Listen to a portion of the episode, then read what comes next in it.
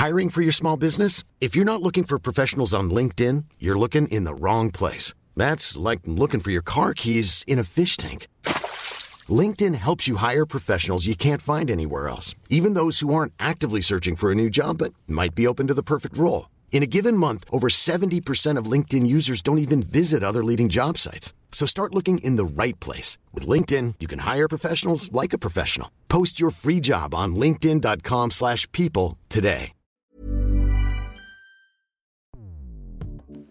Escuchas. Escuchas. Escuchas un podcast de Dixo. Escuchas Fuera de la Caja con Macario Esquetino.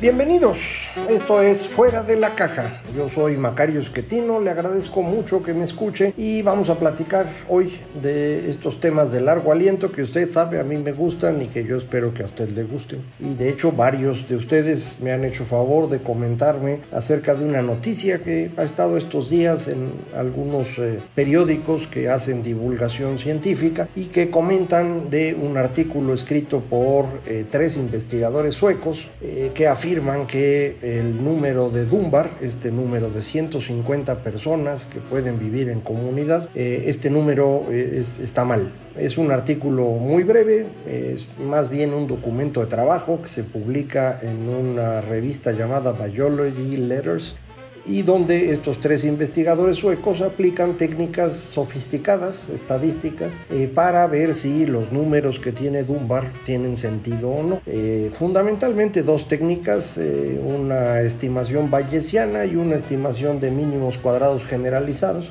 para tratar de ver si efectivamente son 150 personas o, o menos o más. el artículo me parece es una buena muestra del de mal uso de la estadística eh, como mm, una herramienta para decidir si una cosa está bien o está mal. Eh, la verdad es que las matemáticas y la estadística funcionan cuando uno entiende de qué está hablando. Si uno no sabe de qué está hablando, las estadísticas y las matemáticas simplemente complican las cosas y no dan luz sobre lo que se estaba hablando. Eh, esto es muy frecuente en economía, muchísimos economistas le avientan matemáticas a temas que no han entendido y el resultado es espantoso. Eh, y creo que este es un caso similar, pero me llamó mucho la atención además la agresividad de los eh, eh, investigadores suecos que parecería que tienen como objetivo demoler el número de Dumba, como si eso fuese en sí mismo un avance. No, no lo creo me parece que es algo que hay que considerar y que habría que buscar eh, que pudiéramos aplicar estas técnicas sofisticadas, útiles, a una cantidad significativa de datos en donde esas técnicas tuvieran sentido. Creo que no es el caso y entonces creo que el resultado no funciona muy bien. Eh, yo pondría como contraejemplo un artículo aparecido en 2020 en una revista mm, más importante, eh, tendencias en ecología y sociedad, eh, en donde se habla de la sociedad multiniveles eh, que, que, aplica para distintas especies de animales una de esas especies somos nosotros, en donde vamos construyendo una sociedad en montoncitos. Y en el caso de los seres humanos dicen el, el, grupo pequeñito son cinco individuos, que es más o menos el tamaño de una familia, que se amplía a 15 en una familia extendida, eh, que se amplía a 45 en un grupo más o menos estable, que se parecería a estos grupos de 45-50 individuos eh, que mm, sabemos funcionaban en la mayor parte de la sociedad de cazadores recolectores y que en un grupo mayor podrían llegar hasta 150 que es el caso del número de Dunbar. Yo insistiría, es una hipótesis lo de Dunbar, probablemente esté mal, pero habría que tratar de analizar con detalle por qué está mal, qué es lo que la sustituiría, eh, cómo podemos realmente entender el comportamiento de los seres humanos en comunidades en donde la gente puede confiar en los demás, porque esta es la clave del tema. Eh, sabemos que cada vez que tomamos decisiones conjuntas con otra persona, las dos personas tenemos intereses distintos. Cada uno de nosotros busca su propio beneficio, aun cuando piensa también en el beneficio del grupo completo. En este caso, usted y yo, digamos, eh, vamos a ir a cazar a un ciervo. Y entonces los dos queremos cazar al ciervo. Pero la verdad es que lo que queremos es comer mañana. Si en eso de andar cazando al ciervo, que es algo complicado, se aparece una liebre, eh, pues se distrae uno y mata a la liebre y con eso ya comió. Y si el otro no agarró nada, pues ya es bronca del otro, ¿no? Esto es lo que se conoce como el juego del ciervo, una versión menos agresiva del otro juego más conocido que se llama el dilema del prisionero, en donde el daño que se causa al grupo, a los dos individuos, es mucho mayor. Pero en cualquier caso, si nosotros no confiamos en los demás, nos es muy difícil operar. Sabemos que somos el primate más cooperativo que existe y probablemente uno de los animales más cooperativos que hay, eh, si no consideramos a los que son realmente clones, es decir, hormigas, abejas y cosas por el estilo, en donde realmente no son distintos individuos, sino el mismo individuo repetido un montón de veces. En ese caso uno no puede hablar de cooperación. Nosotros somos distintos y sin embargo cooperamos y cooperamos mucho mejor de lo que lo hacen los gorilas, los chimpancés, los orangutanes, mm, todos los primates. ¿Y por qué logramos eso? Bueno, ya lo hemos platicado aquí. Chris Bem dice, nos tardamos muchísimos miles de años, tal vez millones de años, domesticándonos a nosotros mismos, acabando con el abusivo del grupo, el bully como le dicen ahora. ¿Y cómo lo hicimos? Bueno, pues cuando alguien abusaba de los demás, lo que hacíamos en principio era eh, burlarnos de él, para con la burla quitarle las ínfulas. Eh, si la burla no era suficiente, siempre quedaba la opción de expulsarlo del grupo o en el peor de los casos matarlo. Y así funcionábamos, ¿eh? no, no es una cosa extraordinaria, así funcionamos por miles de años y fuimos quedándonos con los más cooperativos. Esto no significa que todos los seres humanos son cooperativos, sigue habiendo abusivos, usted los conoce, yo los conozco, hasta llegan a ser presidentes como Trump, por ejemplo, para no hablar de otros. Entonces, eh, esta construcción del grupo requiere la capacidad de confiar en los demás y uno confía conforme los resultados son adecuados. Eh, también creo que ya lo platicamos, pero si no aprovecho y se lo digo, eh, un,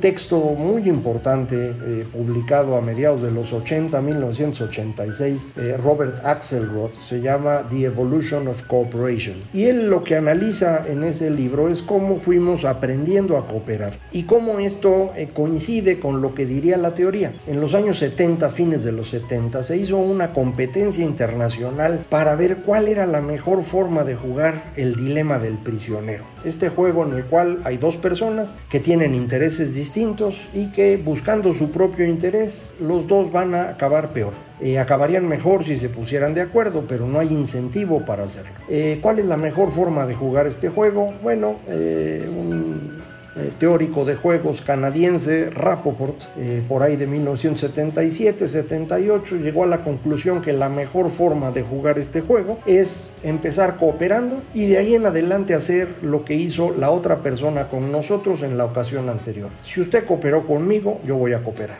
Si usted me hizo trampa, yo le voy a hacer trampa. Y esta es la mejor estrategia en un juego del dilema del prisionero que se repite un número indefinido de ocasiones. Eh, bueno, eso es lo que hacemos los seres humanos. Aprendemos cómo son los demás. El que se porta bien con nosotros lo tratamos bien, el que se porta mal con nosotros no lo tratamos bien y con esto funcionamos de una manera adecuada. Pero para eso hay que acordarse cómo me trató aquel la vez pasada. Y ahí es donde viene el límite relevante de nuestro cerebro.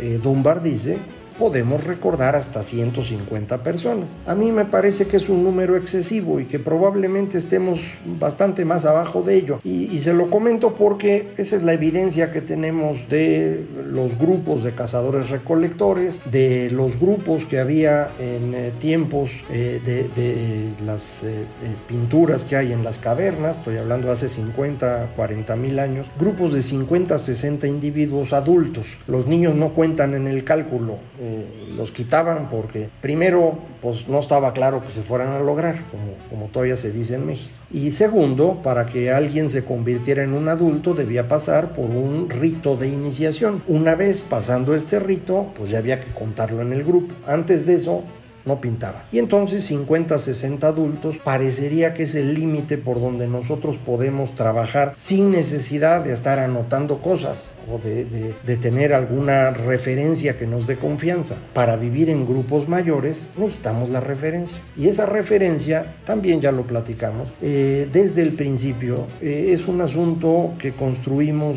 en el otro mundo. Eh, una referencia trascendental eh, desde otra dimensión que nos ayudaba a tener confianza en personas a quienes realmente no conocíamos, pero pues si venían del mismo antepasado, si creían en el mismo diosecito, si eran parte de la misma gran religión, eran confiables. Pero esto fue un proceso de muchos miles de años, no es un asunto de un día para otro. Y además no es natural es artificial, lo fuimos construyendo. No tiene nada de malo que no sea natural, pero es importante tener esta diferencia. Bueno, eh, esto es lo que tengo que comentar acerca de este eh, tema que algunos de ustedes me mostraron y que creo que es, importante considerarlo. Eh, habrá que seguir viendo qué más se encuentra alrededor. yo pensaría que efectivamente los, los números a lo mejor de Dunbar son demasiado grandes y deberían ser más chiquitos, lo que los eh, suecos, estos tres investigadores suecos dicen, es que el intervalo de confianza es tan grande, pues que no se puede saber nada. Eh, son problemas estadísticos que la verdad no creo que valga la pena platicar aquí y, y no creo que tengan razón, pero insisto, ya lo irán discutiendo, así es la ciencia. Se va construyendo, se va destruyendo y al final nos queda algo cada vez más útil que lo que teníamos, así que bienvenidos los reclamos y las quejas, pero no hay que creer lo que nos ponen, sobre todo en la prensa que se dedica a, difusión de, la ciencia, porque eh, la mayoría de estos eh, eh, trabajos de, difusión tienen que ver con pues, si se vende o no se vende el periódico o la revista. Y entonces lo más espectacular que se pueda, pues eso es lo que publican. Y esto no, no necesariamente es la mejor forma de, construir conocimiento, así que pues, ahí vamos con cuidadito. Bueno, eh, yo le había ofrecido eh, platicar acerca de cómo fuimos construyendo nuestra visión de la razón, porque creo que esto es muy importante para entender lo que vivimos hoy en día. Eh, he estado dándole vueltas al asunto. Lo más lejos que puedo llegar hacia el pasado es a los tiempos de los griegos. Podría haber información anterior, pero no la puedo localizar, eh, debido a que todo lo que tenemos anterior a los griegos es interpretado por nuestros eh, sabios como un tema de religión. Entonces empezar a desbrozar eso me va a llevar un buen rato y, y, pues no lo quiero dejar a usted pendiente del tema. Entonces déjenme empezar con los griegos, pues que es donde están nuestros sabios eh, describiéndonos las cosas. Eh, usted recuerda que los, eh, los griegos se desarrollan en la región del Mediterráneo en algo que no es Grecia. realmente la idea de Grecia es muy posterior. ocupan desde Turquía hasta Italia. Y, y el arranque de la forma de pensar de esta cultura, tiene dos grandes escuelas. Una precisamente en lo que hoy es Turquía, Asia Menor y en ese entonces Jonia, y la otra en el lado italiano, que no se llamaba Italia en aquel entonces, sino Magna Grecia, fundamentalmente en la parte de abajito de la bota y un poquito en la, en la gran isla que es Sicilia. Esas dos escuelas tienen una visión totalmente diferente de lo que vivimos los seres humanos.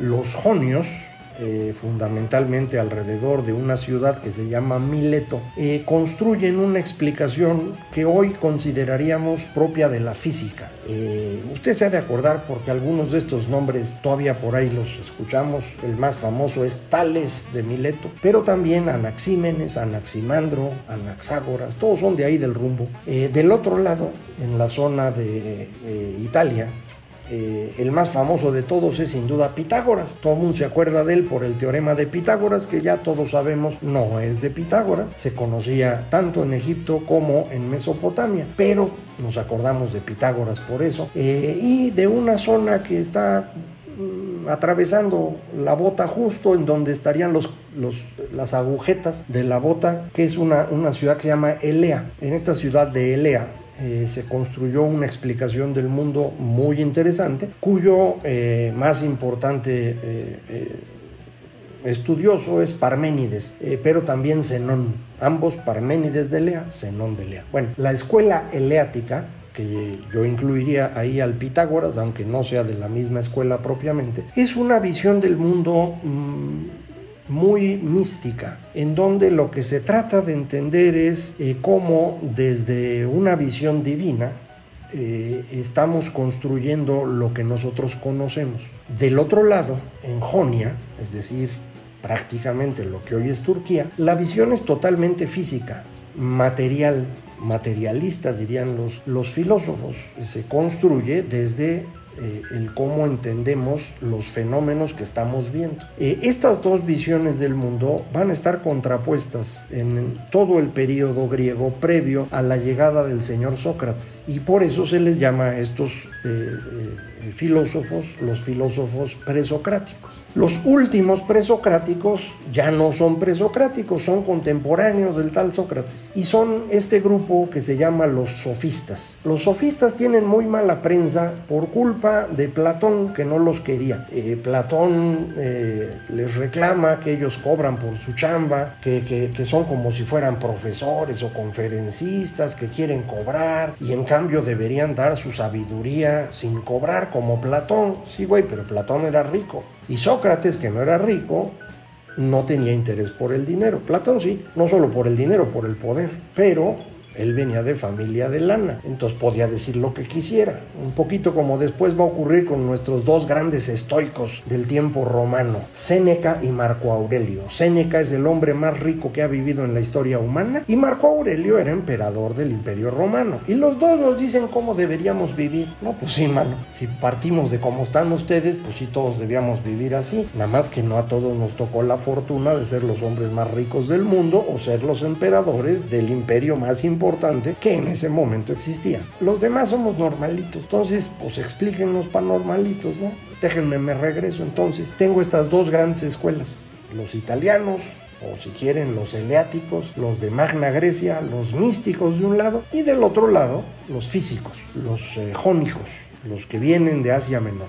Los dos tratando de entender el mundo. Del lado de los jonios, se deriva una pequeña escuela que está tantitito arriba, cruzando eh, lo que hoy es Estambul, eh, de una región que se llama Abdera, de donde vienen los atomistas, Leucipo y Demócrito. Y de ahí surge uno de los eh, más importantes, estos filósofos que no le gustan a Platón, que se llama Protágoras.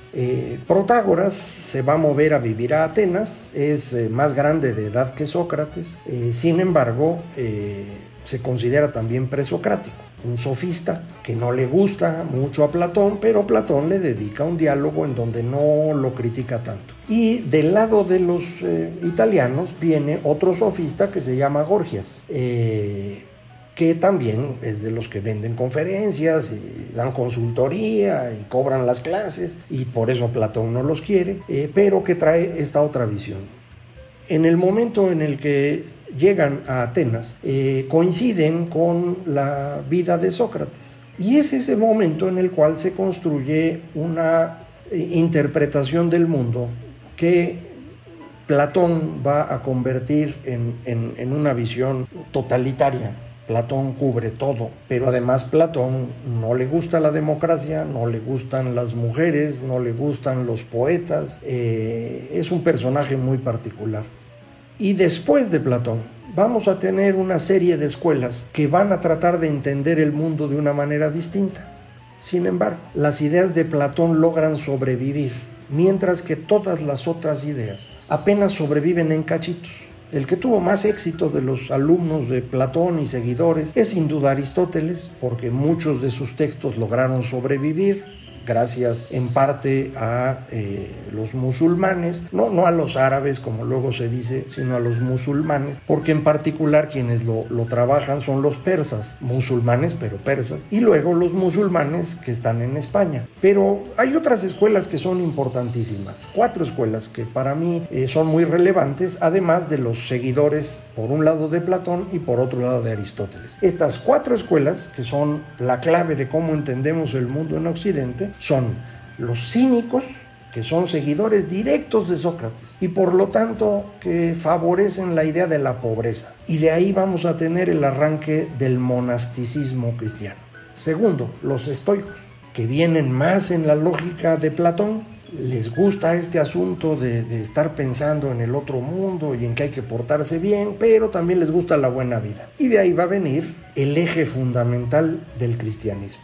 Tercero, los epicúreos, los que derivan de los atomistas que le comenté de Abdera, Leucipo, Demócrito y posteriormente Epicuro. Eh, esta es una visión esencialmente científica, que es prácticamente destruida por la Iglesia desde el siglo III y que se vuelve a recuperar hasta el siglo XV. Y finalmente, la cuarta escuela son los escépticos. Los escépticos digamos que en parte derivan de Genófanes, pero fundamentalmente derivan de un señor que se llama Pirro, que acompañó a Alejandro a la conquista de Oriente, llegó con él hasta Afganistán y la India y conoció allá la visión del Buda.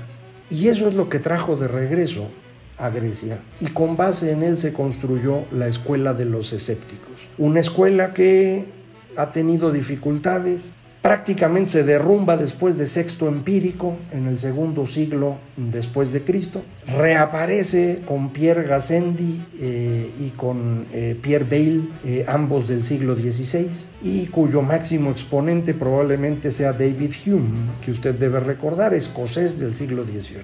Estas cuatro escuelas van a explicar el mundo occidental, pero eso se lo platico con más detalle en la próxima ocasión. Muchísimas gracias por acompañarme. Esto fue fuera de la caja.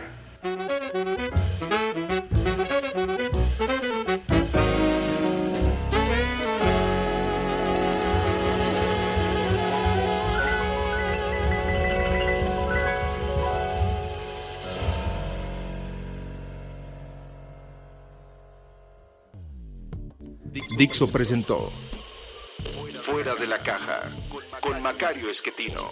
La producción de este podcast corrió a cargo de Verónica Hernández. Coordinación de producción, Verónica Hernández. Dirección General, Dani Sadia.